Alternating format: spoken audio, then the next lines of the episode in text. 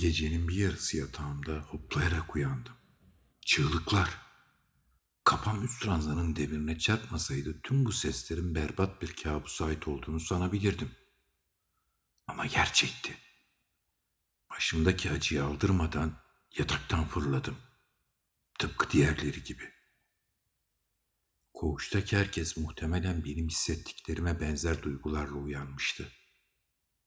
Şimdi kim yatağında doğrulmuş korku dolu bakışlarla seslerin geldiği yöne dış kapıya bakıyor, kimi de benim gibi kapıya doğru koşturuyordu.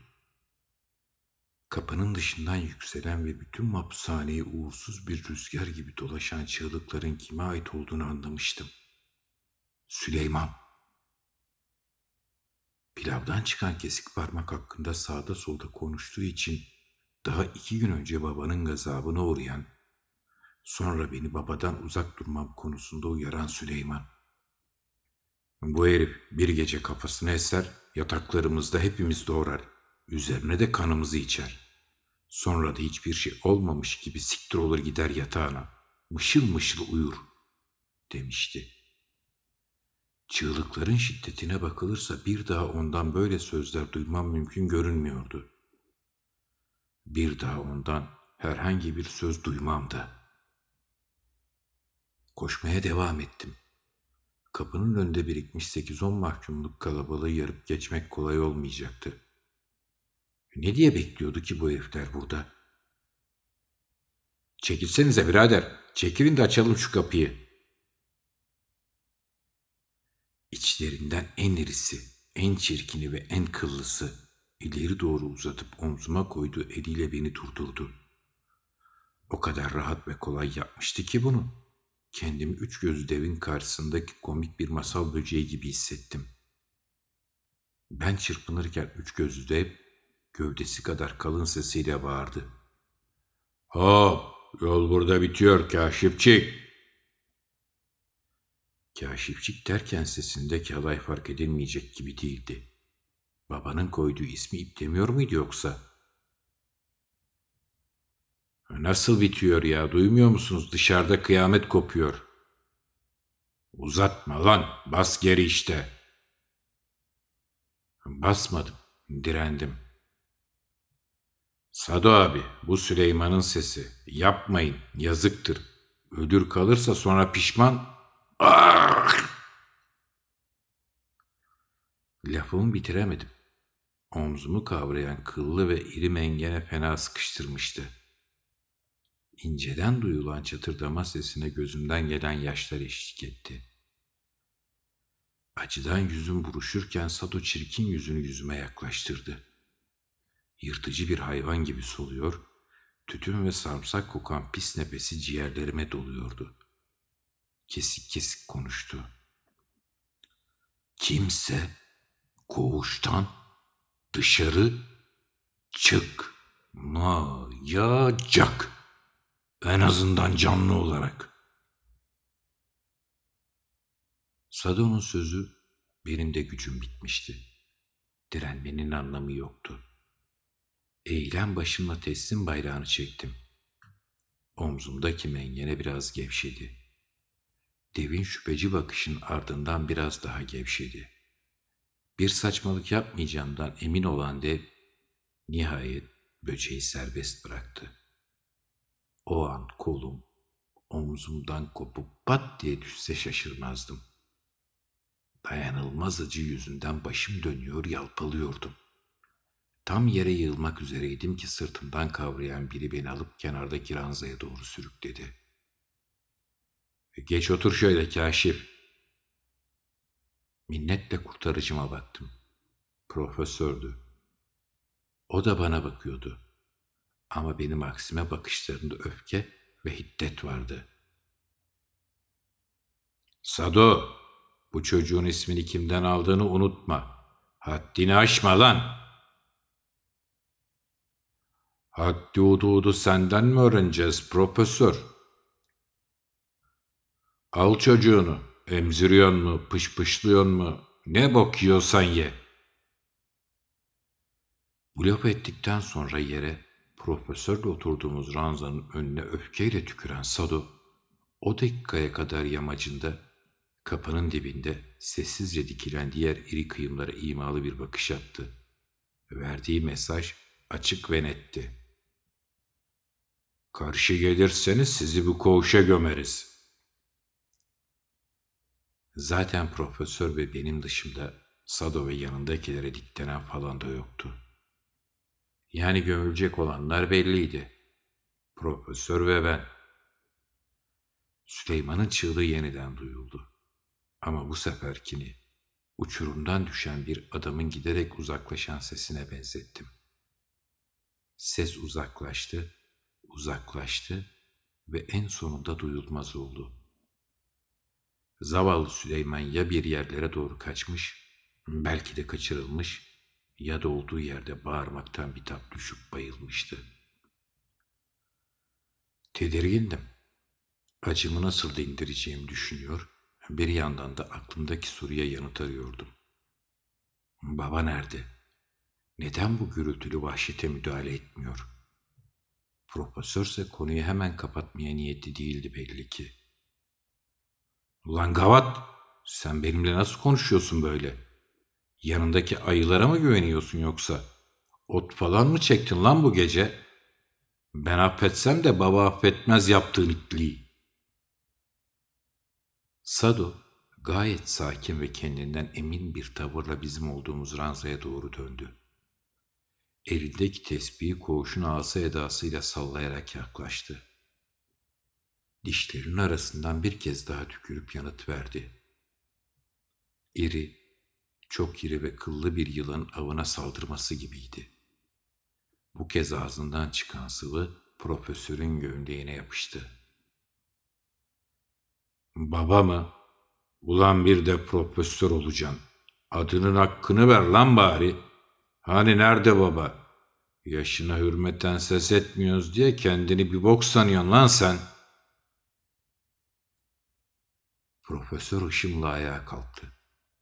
Bu kadarı o mertebede biri için fazla ağırdı hakikatten. Babanın sağ kolu. Koğuşun en bilge ve saygın adamı. Herkesin gözü önünde koğuşun en öküz adamından posta yiyordu. Acıdan gözümü karartan omzuma rağmen tutmaya çalıştım profesörü. Kıllı devin şakası yoktu. Onu sağ koymayacağını hissettim. Sonra da sıranın bana geleceğini. Bırak kolumu kaşif. Şu anası belirsizin dili fazla uzamış. Kesmek lazım. Haklıydı. Bunca insanın önünde düştüğü durumu düzeltmenin tek yolu vardı. Sado'ya haddini bildirmek. Bıraktım. Ne olacaksa olacak. Sonunda ya Sado'nun ya da profesörün ismi bu koğuştan silinecekti. Sonsuza kadar. Eğer profesör silinirse sıra bana gelecekti.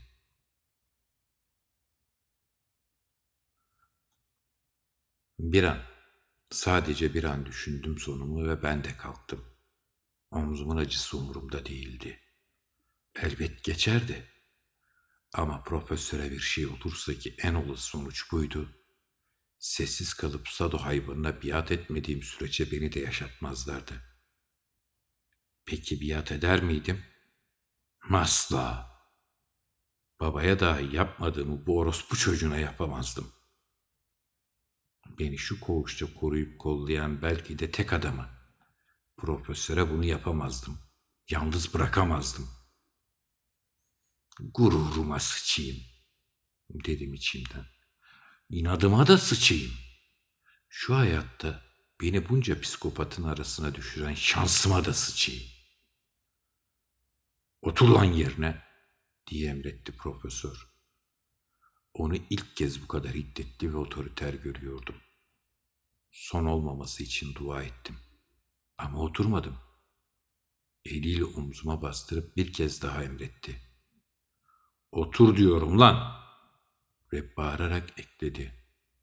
Neden kimse hep demiyor lan beni bu gece? Şaka mısınız oğlum siz?''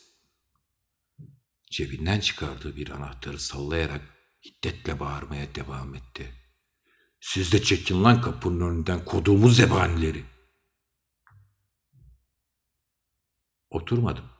Profesörün elini sert çektirdim. Biliyordum. İnadım bir gün ölümüm olacaktı. O gün bugün müydü? Birazdan görecektik. Sado pis pis sırıtarak bize bakıyor, tesbihini sallamaya devam ediyordu. Beni öldürene kadar dövün, der gibi kışkırtıcı bir hali vardı. Yaklaştığımızı görünce biraz afalladı. Belki de beklemiyordu. Bak hele, yedek anahtarı da varmış beyimizin. Kahraman mı olmak istiyorsun lan? Basın geri, elimden bir kaza çıkmadan siktirin gidin. Bir adım daha attık. Omzu çıkmış genç bir çömezle 55'ine merdiven dayamış yaşı geçkin bir ihtiyar. En fazla ne kadar korkutucu olabilirdik ki? Sadon'un yanındakiler yaklaştığımızı görür görmez saldırı pozisyonu aldılar. Kapının önündeki görevleri bir süre bekleyebilirdi. Avcı dedikleri adam topuğuna bastığı sivri burunun içinden ufak bir çakı çıkardı. Diğeri, yani çakalsa dilinin altından bir jilet. Sado denilen devin kıllı pençelerinden başka bir şeye ihtiyacı yoktu. İlerlemeye devam ettik. Adım adım ölüme yürüyen iki aptal. Sado diğerlerini eliyle durdurup bir adım öne çıktı. Ağına takılmış böcekleri bekliyordu. Profesör de aynı şeyi yaptı bana. Eliyle engelleyip bir adım öne çıktı. Hemen peşindeydim. Son bir adım daha. Nihayet karşılaşma gerçekleşti. İlk sözü Sado söyledi. Bu son uyarıydı. Profesör, bir daha uyarmam. Aptallık etmeyin. Kavgadan bu kadar korkuyorsan geri çekil Sado. Bak itlerin salyaları akıyor. Onları sal. Artık burun burunaydılar. Nefesleri birbirine karışıyordu. Bakışları ve nefretleri de. Aramızdaki en akıllı adam sanırdım seni profesör. Ölmek mi istiyorsunuz lan? Ne uğruna? Kim için? Ne için? Şu an, dedi profesör. En son istediğim şey senin gibi bir yavşağın elinden ölmek. Ama biliyorum ki bu olursa baba da seni yaşatmaz. Sado yine gülümsedi. O an gülümsemeyi başarabildiğine göre bu herif gerçekten de katil ruhlu biriydi. Korkum biraz daha arttı. Hala baba diyor ya. Bak bir etrafına profesör. Baba burada mı? Sence biz o kapının önünde ne bok yiyoruz? Ne diyorsun lan sen? Baba diyorum lan bunak baba. Bize o emri veren kim sanıyorsun? Kimse bu kapıdan dışarı canlı çıkmayacak ne olursa olsun diyen kim sanıyorsun? Profesör iki saniye kadar duraksadı. Bunun sebebini mi tarttı, kendisinden habersiz bazı işler döndüğüne mi yoksa neden bunun Sado eliyle olduğuna mı şaşırdı bilmiyorum. Ama bir an afalladı. İyi madem, cezayı hak ettiğini itiraf ediyorsun. Baba, kimse kapıdan çıkmayacak demiş. Kaşifle profesörü etin götüne sokun dememiş. Babanın emri var mı? Var. Bizde böyle profesör. Laf cambazlığı yapacağına çocuğu al, siktir git. Bak sabrım tükeniyor. Bir adım daha atıp profesörün yanına vardım. Yüzü gerilmiş, boynunda bir damar nabız gibi atmaya başlamıştı. Ölümcül bir yol ayrımına varmıştık. Yumruklarını sıktı ve başını öne eğdi. Yine bir iki saniye kadar. Karar anı gelmişti bir tercih yapacaktı. Ardını dönüp gitmek ya da savaşmak. Yaşam ya da ölüm. Başını kaldırıp bana baktı. Belki de benim ölümümü hayal etti. İkinci şıkkı seçerse sürükleneceğim kaçınılmaz sonu. Kafasını sakince kaldırdığında yüzündeki gerginlikten eser kalmamıştı. Boynundaki damar da seyirmeyi bırakmıştı. Yaşamda kalmak insanı hafifletiyor olsa gerek. diye geçirdim içimden. Sado haklıydı. Ne için? Kim için olacaktı ki bu ölüm? Çığlıkları kesilmiş olan, yardım etmek için zaten çok geç kaldığımız ve üstelik hiç tanımadığımız biri için mi? Yoksa boktan bir koğuşun boktan mahkumları arasında küçük düşen boktan gururumuz için mi? Profesör elini omzuma koydu. Hiçbir şey demeden sırtını Sado'ya döndü. Ben de ona uydum tabii. Tercihini yapmıştı. Ne de güzel yapmıştı ama. Ölümü ardımızda bırakıp yaşama doğru yürümek. İçimden profesöre dua ettim. Benim gibi inatçı ve salak birine kalsa Sado'ya dalar ve oracıkta ölür giderdim. Yaşlı bilgenin eli omzumda yürümek için ilk adımı attım. Ama bir dirençle karşılaştım. Yanımdaki yürümüyordu. Durdum. Kafamı hafifçe sola profesöre çeviriyordum ki yaşıyla hiç uyuşmayan bir çeviklikle gerisin geri döndü ve şimşek hızıyla Sado'ya doğru bir hamle yaptı. Elindeki parlak metal şimdi Sado'nun boğazına gömülmüştü. İncecik, sicim gibi bir sızıntı. Devin boğazını kızıda çalarken profesör diğer zebanilere aykırdı. Tek adım atarsanız Sado ölür. Sonra hırıltılı bir sesle Sado'yu uyardı. Dinliyor musun lan beni? Bu elimdeki var ya, koğuşun değil senin canının anahtarı. Bir kez çevirmenle ölümüne kapı açarım. Siktir olup çıkar gidersin o kapıdan geri dönüşün yok abilesin. Biraz daha bastırdı anahtarı devin boğazında. Biraz daha buruştu Sado'nun yüzü ve biraz daha arttı kızıl yolcukların sayısı. Bütün koğuş nefesini tutmuş profesörün kestiği raconu izliyordu. Çıt çıkarmadan. Ben şaşkınlığımı atar atmaz içimde bir zafer coşkusuyla Sadon itlerine bağırdım. Atın lan ellerinizdekileri. Önce şaşkınca birbirlerine sonra da Sado'ya baktılar. Umut. Bu kez onları bıçaklıyordu sinsice. Belki işler düzelir. Belki Sado kurtulmanın bir çaresini bulur ve belki ölümün ibresi profesörle bana döner diye. Boş bir hayaldi bu. Hem de bomboş. Sado'nun sadece biraz daha ekşiyen, acı içindeki suratı ve derinlerden kopup gelen bir iniltiyle heriflerin son umudu da boşa çıktı. Atsanıza lan köpekler! Koğuşun duvarlarında yankılanan sesime aynı saniyede başka sesler de karıştı. Önce çok uzaklardan gelen bir haykırış sonra da metal anahtarın kilitte dönerken çıkardığı gürültü. Bir süredir durmuş olan zaman yeniden işlemeye başladı. Sado'nun boynuna dayanmış anahtara gitti gözüm bir an. Profesör cehennemin kapısını mı açtı yoksa? Sonra diğer herkesle beraber koğuşun aralanan kapısına çevrildi bakışlarım. Kapı gıcırdayarak ardına kadar açıldı ve ağzında cigarasıyla keskin bakışlı, kel kafalı, çatık kaşlı bir adam belirdi. Baba, gördüğü sahnenin vahametine rağmen gayet sakin, ağır adımlarla yürüyüp içeri girdi. Tabii o andan itibaren sahne de bir anda değişti. Köpeklerin hepsi ellerindeki öldürücü nevarileri zulalarına geri koydu. Profesör de istemeye istemeye Sado'nun boğazına dayadığı anahtarı koydu cebine. Herkes birer adım geriye çekildi. Savaş bitmiş, ateşkes ilan edilmişti. Baba kalabalığın içinden ağır ağır yürüyüp geçerken bakışlarıyla hepimizi pis pis süzdü. Korkutucu bakışlardı bunlar.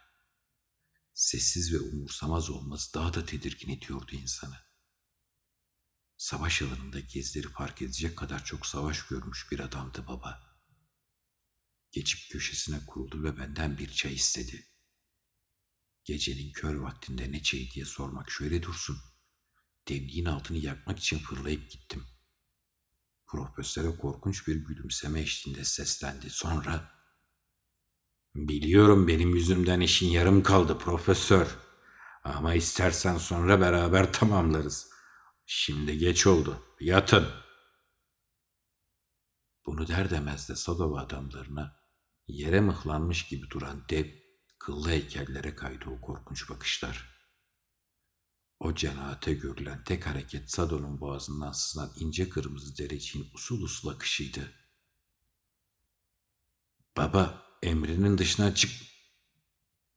Sado'nun sesi çıktığı yere gömülü verdi. Yatın. Bir fısıldı ancak bu kadar etkili olabilirdi. Koca koca adamlar başka tek söz etmeden pullarını pırtılarını toplayıp yataklarına döndüler. Omurdanmaya bile cesaretleri yoktu. Her şey sessiz sedasız olup. Bir dakika içinde ortama gecenin o saati için gayet normal ama aslında hiç de doğal olmayan bir uyku sessizliği hakim olmuştu. Daha doğrusu ölüm sessizliği.